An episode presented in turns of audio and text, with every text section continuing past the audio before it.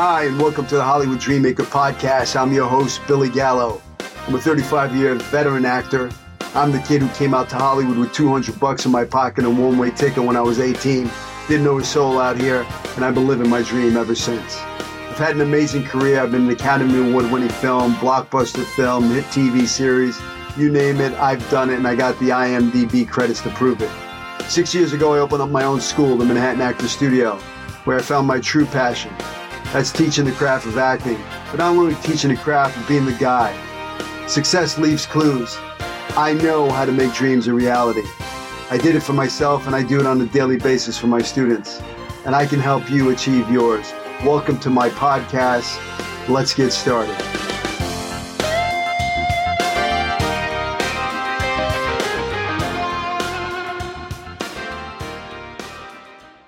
I am excited to introduce my guest. She's an accomplished entertainment industry professional and international consultant with more than 20 years in Hollywood, having produced and sold award winning movies, documentaries, and shorts.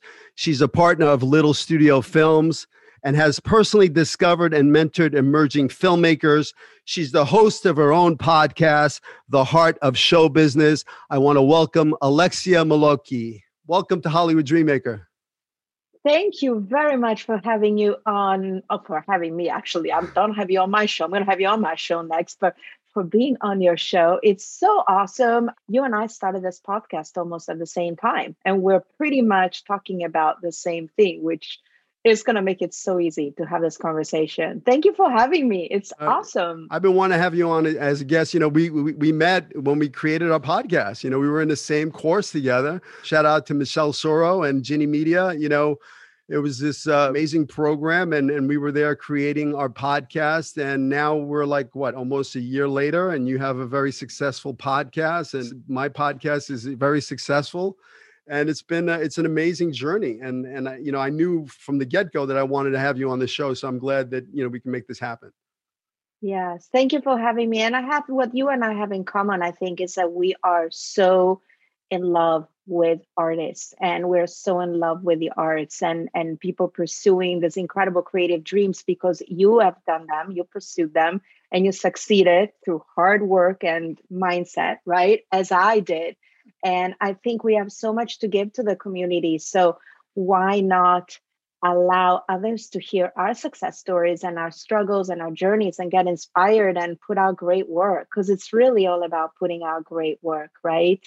So I'm here, squeeze my brain, my friend so, you know, I created the Hollywood Dreammaker podcast to inspire young artists to follow their dreams. You know, if a kid like me from Brooklyn, you know, from a broken home, from the streets, can come out to Hollywood with a dream and make that dream a reality, then why can't you? You're a producer in Hollywood. You, I mean, I was looking on your IMDb, you have like 23 films or you produce, you have 26 in development, you have your own production company. How did you make that dream to a reality? So, I'd love to start where, you know, you first knew you wanted to be in the entertainment industry. Yes, that's such a great question. And I think it totally happened by luck. You know, I was born in Italy and I grew up in Italy, and I grew up watching Happy Days and Cheers and Dallas and Dynasties and Chip. And my biggest dream was to go live in America. And uh, that's really all I knew about America, you know, and, and by pure chance, my mother ended up moving there. And I was 14 years old. I wrote on the diary, my biggest dream is to go live in America forever. And literally a year later, I am here in LA. I've never seen LA except like in the movies, and I'm going to high school, you know, in LA. And and then again, I stumbled once again, like guess Hollywood was calling my name because I was literally in high school finishing up, and a friend of my mom asked me if I wanted to be a translator for a distributor, a distributor of those people that are buying movies and releasing them in other country from an Italian gentleman who spoke nothing of English. And there was this thing called the American film market.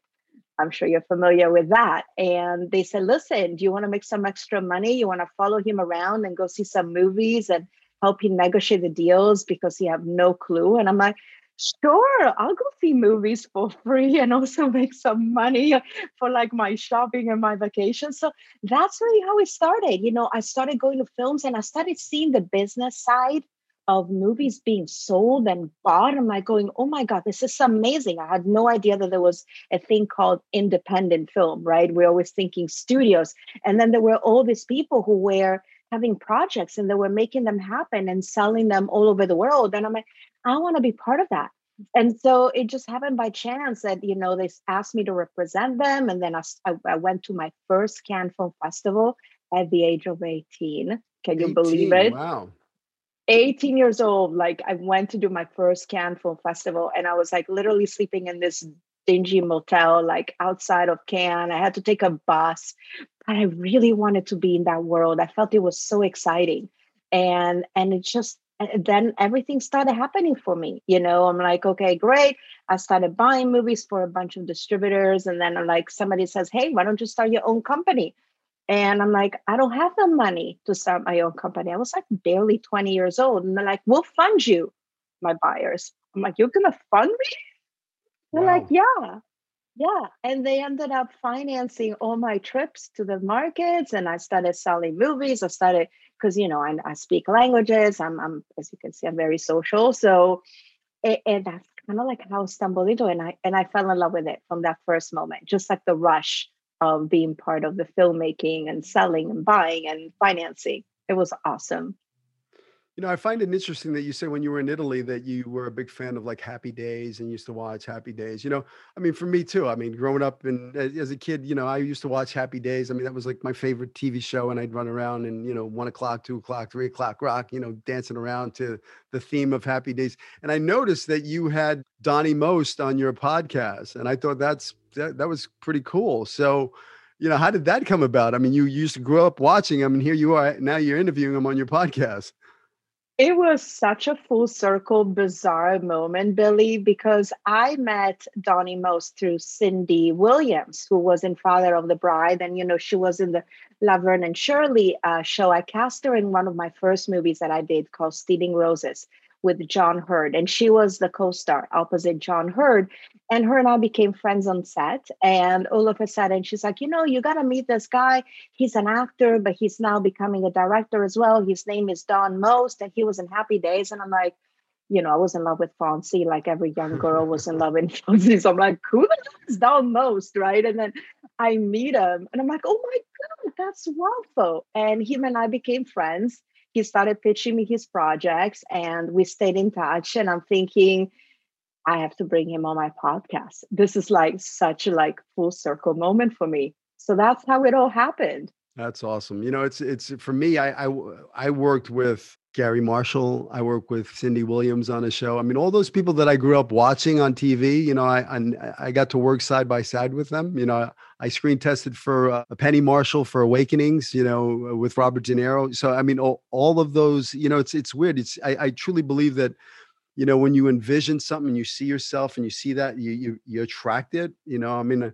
I used to watch like uh, Rocky with Sylvester Stallone. I remember watching uh, Who's the Boss with Tony Danza, you know, and then here I am later on. I have I'm I'm working on Who's the Boss opposite Tony Danza. We're going to play golf, and guess who who who plays golf? You know, we show up to the golf course. It's Sylvester Stallone. So here I am on the putting green with Tony, you know, Tony Danza and Rocky, and I'm I kind of pinch myself, going, how did I how did this happen?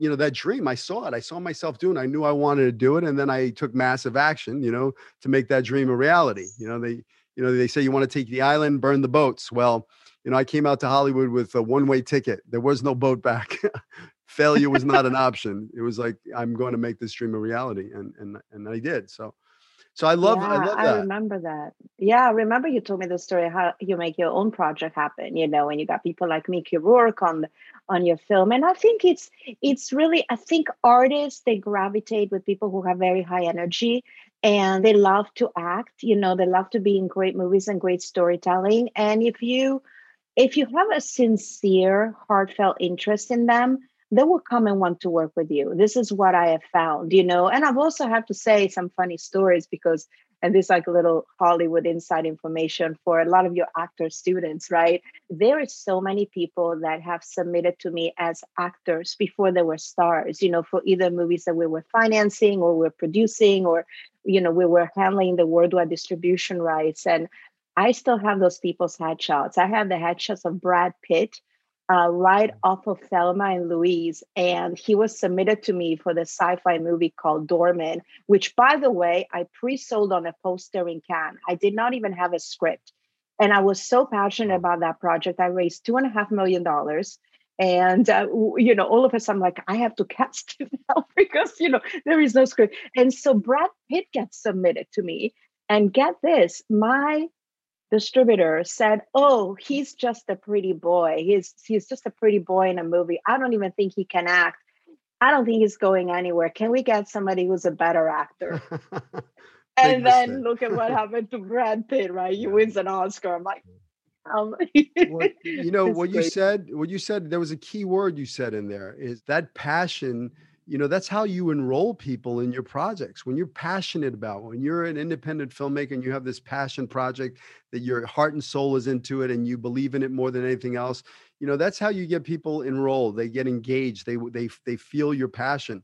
You know when i was creating you know producing my film you know and i i was you know i, I raised two and a half million dollars to make that film and all the steps along the way was engaging you know it was an independent film in new york city in, in 1999 2000 you know new york's a hard city to film a movie in you know dealing with IATSE and you know just eh, you know it's it's eh, the Teamsters you know they were getting paid more than the principal actors you know? So it, it, was truly a challenge but everybody that you know i got on all the the the filmmakers that brought on you know they did it because of you know they may have taken less money but they did it because they were excited about the passion of the project you know? So i think it's tr- truly important that you have that passion for it. If you're not if you're not passionate about it don't do it. Making a film is is one of the hardest things as a producer you know one of the hardest things i ever did. You know i felt like i went to war. You were in the trenches you know you, you, it was a battle you know dealing with everything if you're not truly passionate about it then then don't do it you know but if you are passionate then go after it like you mean it. Yes it is a roller coaster ride and i always say to people until you say the word action you don't really have a movie. That's a fact. You could be thinking you're going in production and then literally 24 hours before the cameras start rolling. There is no movie. And so you have to have a very very strong mindset and very strong will and a constant eye on the goal and what you're trying to do why you're doing it. You have to have your why right? What kind of emotions you want to steer when people are going to watch it on the screen. That is so important as is also to have a very positive energy on set. What i have found is an when you are kind to other people on set when you value everyone from the you know the gopher who's getting paid $50 a day to the actor who's getting paid $2 million a day and you treat them equally it's going to be a happy set. And if there is a happy set there's going to be incredible magic that happens on a movie. And and that's when the movies come out successful. Most of the time when i've seen movies that fail and then i kind of dug up a little bit because i have friends who worked in them most of the time it's because there was friction on set. And somebody had an ego there was you know distance there was so many things you know it was done for the money people were forgetting what they were doing it for. And people feel that and i think you as an audience as i do we feel when there's magic on that screen right? We feel it. Absolutely. I mean, you know, that's why filmmakers like Scorsese, you know, they use the same family, the same crew, the same editor, the same cast, you know, because they know how to work with each other you know it's fun they have a shorthand to work you know work on a project together so yeah. let me ask you as a producer i deal with actors all the time and you know i've been on the other side of the desk as a producer you know what would your advice be to actors in auditioning you know what have you found during your years of producing uh, being on the other side of the desk what's your advice for actors I think that actors need to be humble. So they have to start thinking not just, oh, you know, off at the get go, I want to work with Clint Eastwood and just think that if they don't work with Clint Eastwood or you know are on the set with Tom Cruise, and that job is not good enough. They have to really, first of all, I would recommend that they read the scripts, not just if they have access to them. So if they get to audition something, don't just read the sides. Try to do a little bit of a research on the story. And if you get lucky enough to have a meeting with a producer together with a casting director, try to make a human connection with them. You can say, "Hey, Alexia," or "Hey, Billy." I just saw your later your latest movie, and I really liked it because try to make a little bit of a contact with them because we will remember that, right? I mean, we're only going to get so many A list actors that we can cast in our movies, especially when we're indie producers. We're not going to get all the stars. We are lucky enough if we get one or two. So everybody else that we're going to cast, we're going to cast because A, they're good in the room, they're professional, and they're talented and you really feel their energy, right? So, this is what I would say to them try to read the scripts and try to make a connection with the producer and show them why you want to do this so bad. Because most of the time, we will take chances. Indie producers, what I love is indie producers always take chances on cast. If they love the project and they see potential, I know I have. I have done so many movies where I cast people that they said to me, Oh, this person is not a name. And I'm like, No, I really want to work with this actor because he's got a great attitude or she has a great attitude. I'm much rather work with them on a set than work with a star with an attitude, to be honest. So this is what I would advise to them. Educate yourself. Have good manners when you enter the room. And of course, be super professional and learn and work with people like yourself, you know, that coaches them. Because that's what I love about you. You're not just, you know, teaching the actors the skills to be a good actor, but also how the movie business truly works. If you don't know that, you're gonna have a hard it's, time. It's show business. There's you got to know both sides of it. You know, the business end and and the show. I've been blessed. You know, I've been I've been in the game 35 years, and I've been on. You know, I've been a writer, a producer, an actor. You know, I've been been there. So, you know, I've learned a lot. I've made a lot of mistakes along the way, and you know, my goal is to help other actors or producers. You know, get to where they want to go further, faster, so they don't have to make the mistakes that I made along the way I have the shortcuts. I know what works and what doesn't work. I know the do's and the don'ts. I know where the potholes are you want to avoid.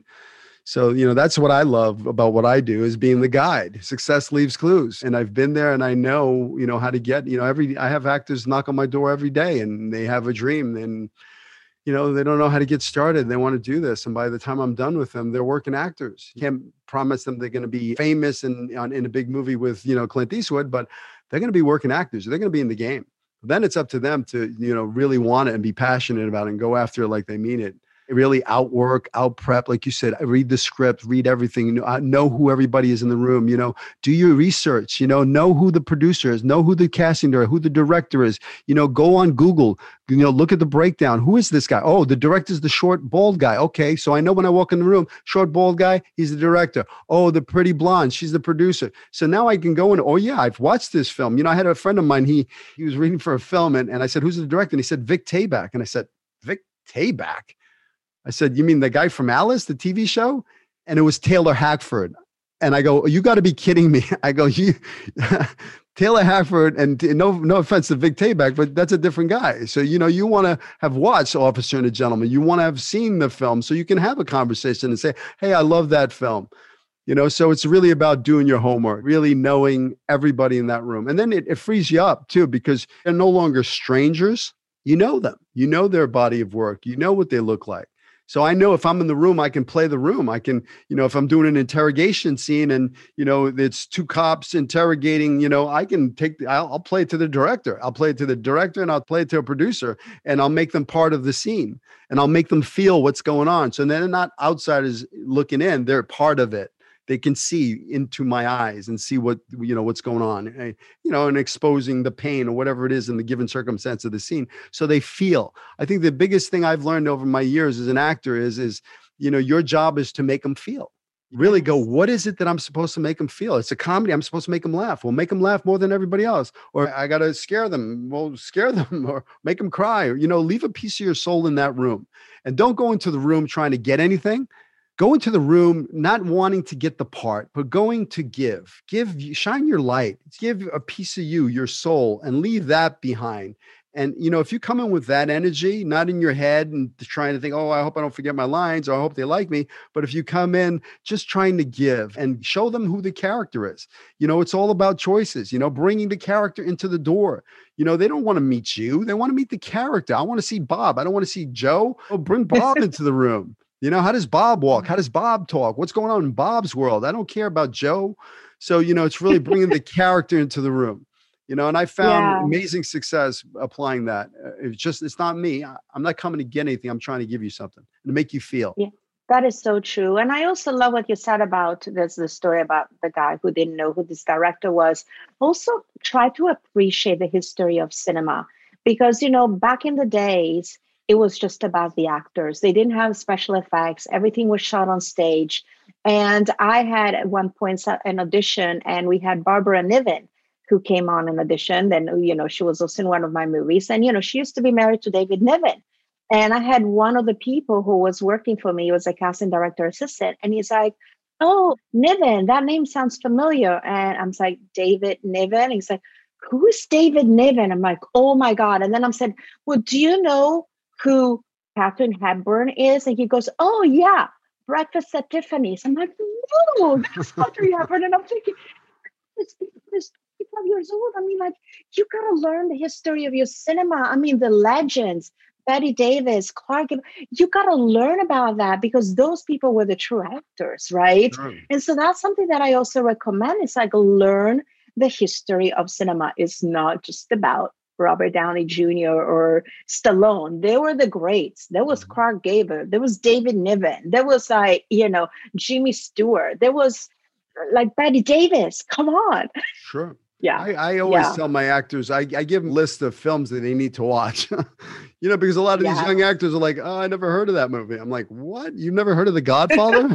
oh you've never God. seen the godfather you know so it's like uh, no no no. You got there's certain films you have to watch. You know you have to see young brando. You got to see streetcar named desire. You got to see on the waterfront. You got to see those roles.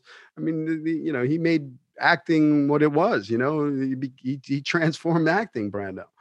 You know so yeah. you have to yeah. see those performances. So and i got also a question have to respect the producers too by the way you know billy and that's something that sometimes people think that the producers are the people with the money and that is so not true. As you know you've been a producer yourself. Sometimes producers have to literally get loans of their houses and get in debt for 10 15 years to see their dream come true. So when you go to them and say give me a part or give me a role or help me do this you have to think that they are in their head they might like you, but they're thinking of a hundred ways of how they can make the money back that either they invested or that they're getting their investors on. So learn about that because they're the most underpaid people in the world, the producers. I'm always saying, yeah, we're I, underpaid, my yeah, friend. absolutely. You know, and I and I learned it the hard way. When I produced my film, you know, I was it was a, it was an ego thing. You know, it was a bit. You know, I there's only one producer on the set big mistake. you know, I had the weight of two and a half million dollars on my shoulders, everything. I had to deal with every head of every department. I hired everybody. I didn't have any help.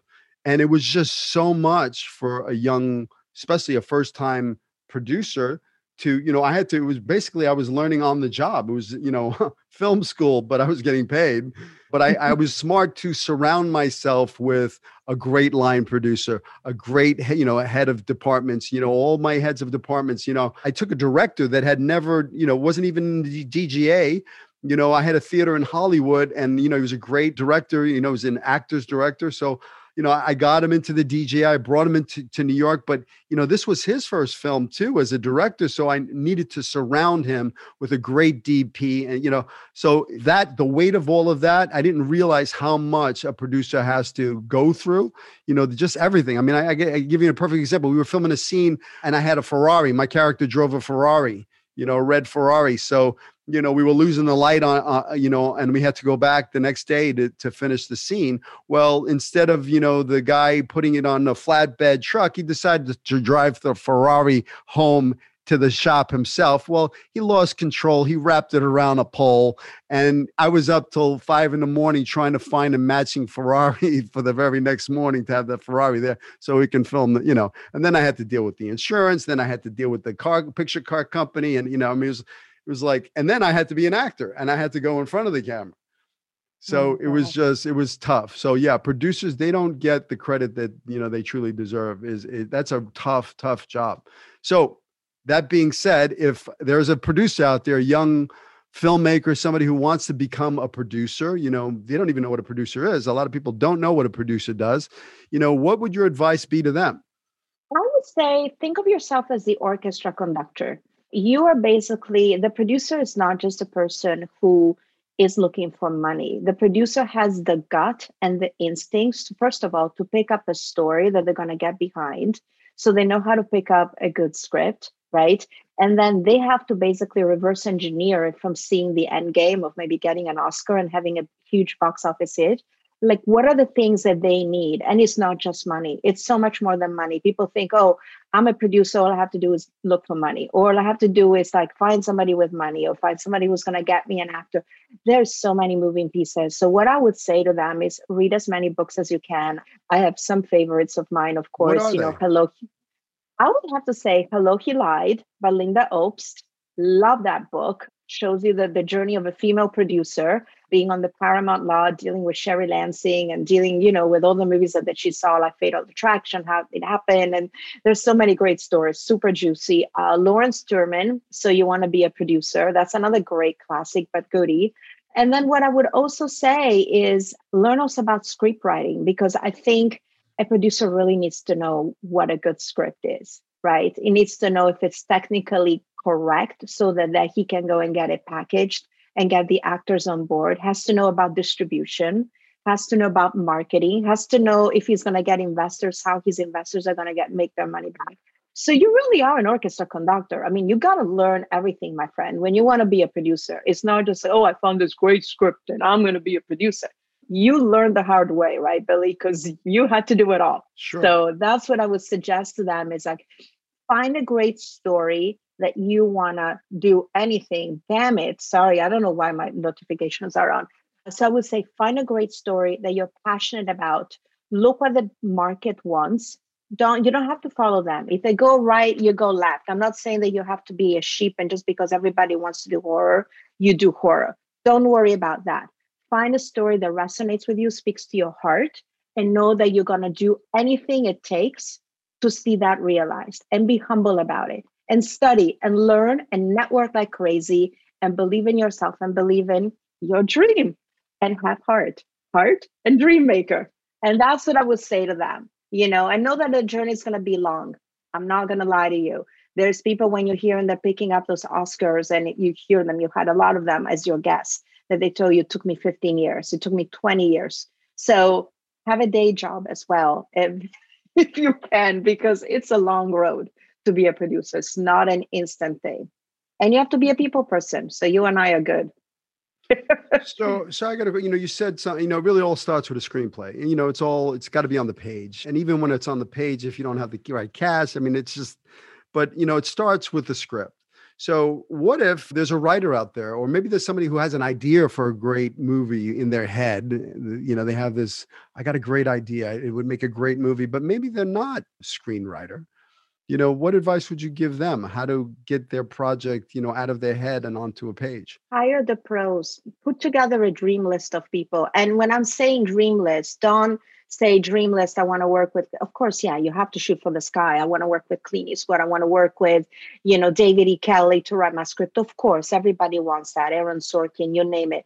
But just to start looking at people that you think will be a good community with you. They don't have to be super high. They have to be people who have done it and have you know bled a lot and shed those tears and make them your allies because it is a community driven business. That's why we see when you see a movie you see 20 producers you know there is a reason for that. Everything is a phone call away. So try to get that sense of community. And when your sense of community is not how they can serve you but how you can also serve them because it's a two-way street so sometimes people go, okay, it's a community. I'm just going to have to go, who's going to like get me from A to B? No.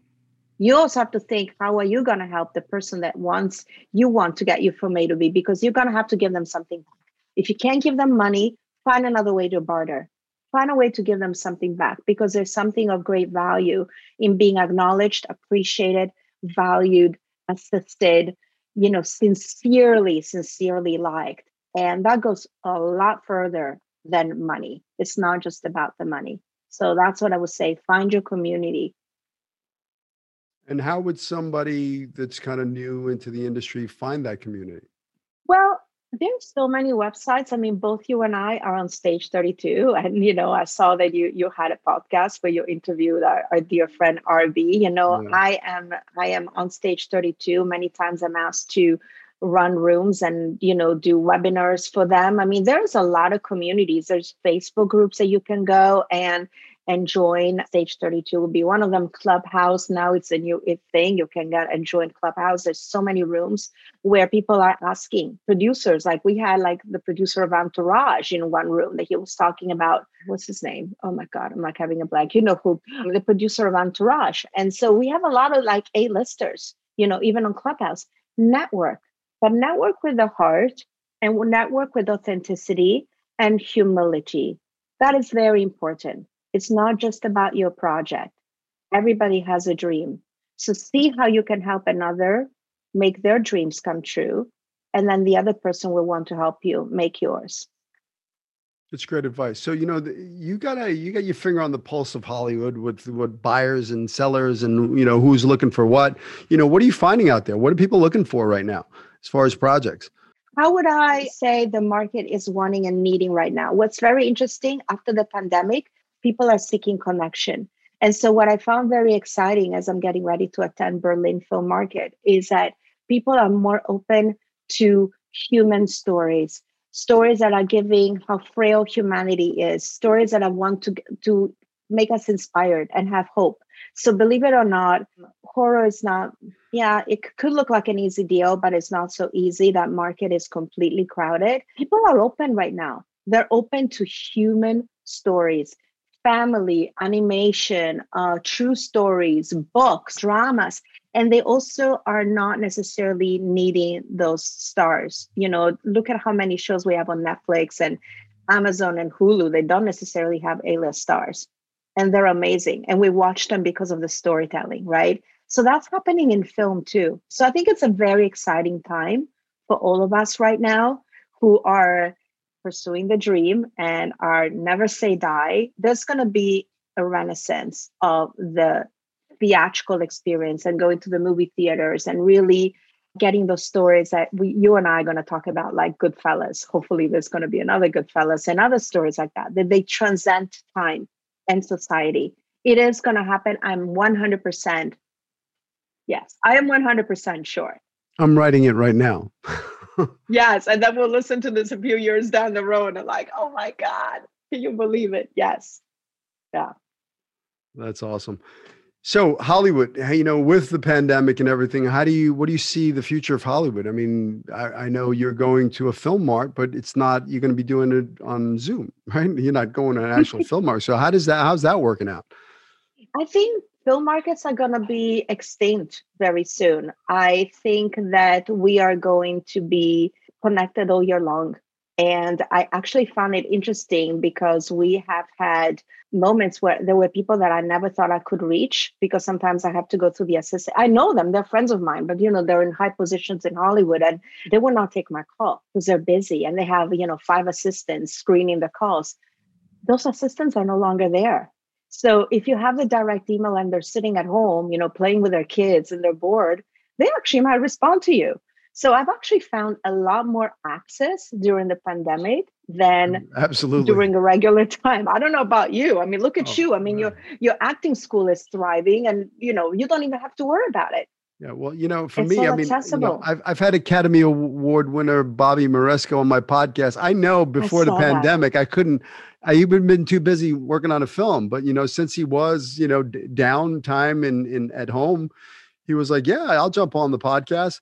So I think you're correct. There's a lot more access, and the gates, the guards at the gate are now they're not there anymore so it's a, they're a lot more accessible to get to to the actual you know the person you want to speak to. Everything yeah yeah and i have to say i mean obviously this thing is going to end and people want to get back on set they want to travel. There is a lot of production going on in in remote locations right now. I mean there's literally a lot of movies being filmed in real time. We just don't see them a lot here in hollywood because of course we are the last people the last state that is still a little bit on a major you know restriction, but there is quite a lot of people. I have clients in Europe, like in Italy, who have been filming since October. I have director clients who are shooting commercials, movies, series non-stop. And it's happening, well, now England shut down again, but it was happening in Ireland Scotland, Australia, Canada. Canada, there's a lot of production going on right now. It's crazy. So there is, and there is some in very smart filmmakers, by the way, who have shot during the pandemic. And how they did it is they gathered some of their friends and then they would find a store in a contained location. All of them, they would go in a farm somewhere in Ohio. They would sit there, they would have a compound, they would all get tested and they would have everything in house, live there together for like four or five weeks, and make a movie. They're not going to get COVID because they're with one another. They're not having any contact with the outside world, and they're being creative and they're making movies. So a few of them that I met that I spoke to. So well, I think there's going to be a lot more of that. You know, if this the way you know bubble bubble filmmaking, you're in the bubble. You can't get out of the bubble. Once you're yeah. in, you're in. Yeah, and a lot of people who are building now stages with with virtual reality and VFX and everything where they can like I don't have to go to Italy to film this. I can actually make it look like Italy on a stage. And so technology is going up the roof right now. And uh, they're they're building studios everywhere. I mean, I was talking to the Malta Film Commission right now. They're building two big studios, huge. There is studios being built in Puerto Vallarta, in the Dominican Republic. You have no idea purely because they're remote locations and you can still keep on going. So you see that artists, they keep on going. That's what artists do. So if I'm I have a script and I'm trying to raise money, you know, how do you how do you raise money for a film? You don't come to me because I'm expensive. I like like I paid my dues. No, but I mean raising money right now is is very very difficult. I'm not going to lie to you. So, especially as we talked about it with a lot of people in the industry, it's either you're going to make the movie under 1 million or you're going to make the big movie that you know Netflix is going to buy or HBO Max is going to buy or any of the streamers or a studio. I don't think there's a middle round anymore. So, you're either going to be resourceful and try to go to your friends and families and get some tax credits and get some soft money. so you go in New Mexico or you go to Georgia and you get some of those pieces together it's not going to happen from a buyer, a sales agent, or an equity financier because the equity financiers right now are playing with the stock market. As we all know, they're putting money on Zoom because that's going up the roof. They're putting out money on Target and Walmart. They're certainly not going to want to take a risk to put, you know, money in film. So you have to get resourceful. And then there's a lot of millionaires who became millionaires during the pandemic because they pivoted, right? and maybe they do have money to spare and they want to get and do the next Alexia Melocchi Billy Gallo film. You know, that's what it is. That's what makes it. So you got to make friends with some millionaires with some extra money. yeah, yeah. The old ways are kind of gone. You know, yeah. they're going to be gone for a while. So I know when I was producing, it was like, okay, who's in it? You know, getting name talent, so so you can get some money from different territories or pre-sales. Uh, you know, that's gone. Yeah, you won't get money from. Uh, I was talking in a room on Clubhouse, and I was asking a friend of mine who's a big sales agent, financier, and I said, "How much does a Nicole Kidman movie get you in terms of pre-sales?" And they said fifteen percent of your budget. Wow, that's it. Yeah, 15 if you're lucky to well now it's 15 you know in the old days it used to be maybe 20 25 but it's gone down to 5 so don't get stars you know trust your story trust your story and make a movie with people. Well, we know the story about Crash, right? Because you had Bobby Moresco, you had a lot of those people where you know Don Cheadle stood behind it and made some calls. Has people want to work, actors want to work, and if you're lucky and you have a great story, you might get an actor. If you can go without the agents who will sign onto your movie, and then you maybe get you know a rich silicon valley guy to give you some money because he wants to meet robert de niro wants to meet mm-hmm. nicole kidman. But no the international thing is right now is the only way to go about it is with full productions really. That's the only way that you you actually can go. So if you want to film a movie in italy or you want to film a movie in australia you can partner up with some people and then you have better chances. Not the traditional hollywood way sadly. Yeah so, you know, I know you're into mindset, really kind of you're an entrepreneur, you're kind of, you know, a Tony Robbins fan, you know, I mean, you you've you're you're constantly working on yourself, you know, just like I do, you know, I, I grow so I can give, you know, I learn so I can teach. So what are, you know, if you could give some advice to young artists out there, you know, what what would uh, maybe some mindset, some daily routines, you know, what kind of stuff do you do? Well, my new favorite thing is really the second question to what do you want, which is what do you really want? Because I think that right now we are all into shiny object syndrome. You know, there's so much noise online and we're we're being bombarded and we're constantly going, okay, how do I pivot? How do I do this? Maybe I should quit acting and I should do this. We're like constantly second guessing ourselves, right? So the way that I was advise actors, filmmakers, whatever, just ground yourself for a moment and don't listen to what the media is saying. Don't listen to what the flavor of the month. Yeah, you got to do this. You got to have an online course. You got to, in order to succeed, just be quiet and be silent and ask yourself, what do I want? And then ask yourself, what do I really want? And that's going to be your answer. And that's what you have to pursue no matter what what do I really want? And as you said earlier, it's the feeling. And with the feeling comes the vision. And with the vision comes the action. And if you don't have the feeling and the vision, your action is going to be scattered. And you don't want to do that. You want to be focused. So, this is what I would say. What my word of the year, I would love to see what your word was this year. For me, 2021 is all about being intentional. And so I want to be intentional in my meditation. I want to be intentional in my time management. I want to be intentional in the type of projects I get behind, the kind of people that I want, my tribe that I want to surround myself with. I want to be more intentional. And I guess that comes with grounding yourself and asking yourself, what do I want? And then what do I really want? Love that. Mine is love. Mine is love, love and oh. contribution. Yes. I want to be of service. I just want to I want to be able to touch as many people's lives as I can. You know, and then what's cool about this podcast is I, I can, you know, I'm not tied to my brick and mortar here in Manhattan Beach. I can I teach everywhere now. If you want to study with me, guess what? Oh, contact me and we'll get a Zoom and we'll be study working together. Uh, it's all about sharing that that knowledge, that light, that love, that's what, what what I'm about. You know, it's before as a young actor, it was about me, me, me, me, me, me, ego things. You know, and when I got all those shiny objects and all that stuff that I thought was going to make me happy, you know, I wasn't. It was like, is this it? You know, when I had my own TV series, or when I, you know, I mean, I had the stuff when I was in New York producing the film, and I had the lofts in Soho, and I had the money and the title, and blah, blah, blah. I was miserable. And and it's not about that. It's about love it's about loving yourself and loving others and, and being kind and, and peace and joy. I mean, that it sounds kind of corny, but that's what I really found is, is, you know, I'm the richest man in the world and I don't have all that material stuff that I had in New York City when I was producing the film, but I have a beautiful wife, a beautiful son. You know, I'm the president of the mm. Lucky Club. I'm the richest man there I is. I love that. You know, so oh, president so, of the Lucky Club. That's so amazing. I, I truly yes. feel blessed, you know, and, and that for me, that's all about how can I give? How can I serve?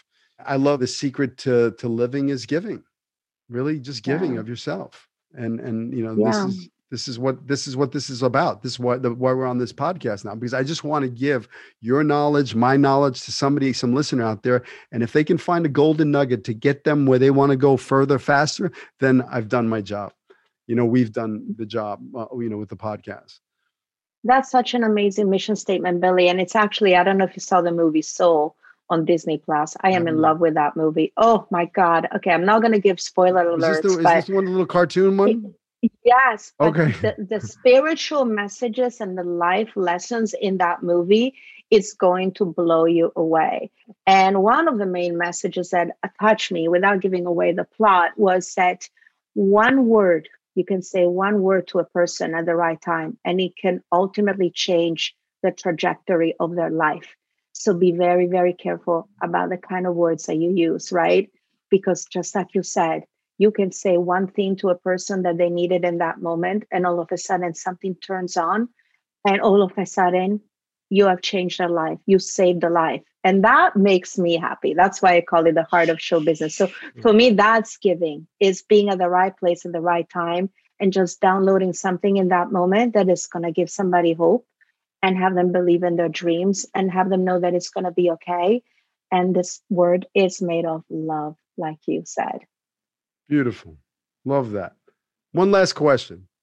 So, if you could go back to the younger you and give you some advice, what would that be about life? I would say stop trying to please everybody. Just be you. Because when I was a little girl, I thought that I had to get approval from everybody on what I was doing. I always had to be, you know, a perfectionist and I had to be the best at everything. And the best at everything was me judging myself all the time. And it was never good enough. And so what I would say to that little girl, say, you are uniquely you. Just shine your life, thrive in it. It's gonna be okay. You're gonna, pardon me, f up. I'm not gonna say the f bomb. I'm gonna f up. Some people are gonna hate you. Some people are gonna love you. It's not about you. It's them. You keep on shining your light and and just be yourself and and believe in the better world like you always did when you were a little girl. Even with the ups and downs, there's still a beautiful word out there. I'm so glad that you said that. I'm in love with life. I always will be. So that's what I would say to that little girl. It's going to be okay. Stop pleasing everybody. Be yourself. Love that. Thank you so much for being a part of my podcast. Thank you for sharing your your wisdom and your knowledge. And it's been so lovely. Hopefully, when Thank you know you. the things calm down a little bit, we can get together and, and, and have some lunch. Yes, and I want to bring you onto my podcast I as well because we need to you let give your story. Yes, thank you so much for having me. Okay. It's been lovely. Stay thank safe, you. stay healthy, and I'll talk to you soon. Hey, thanks for listening to the show. Please rate, review, share this with your friends, subscribe if you haven't. Please take whatever you get from here, the golden nuggets, and apply them to your career. Go after your dreams with passion. Don't let anybody tell you it can't be done. I believe in you. Follow your dreams. I'll see you in Hollywood.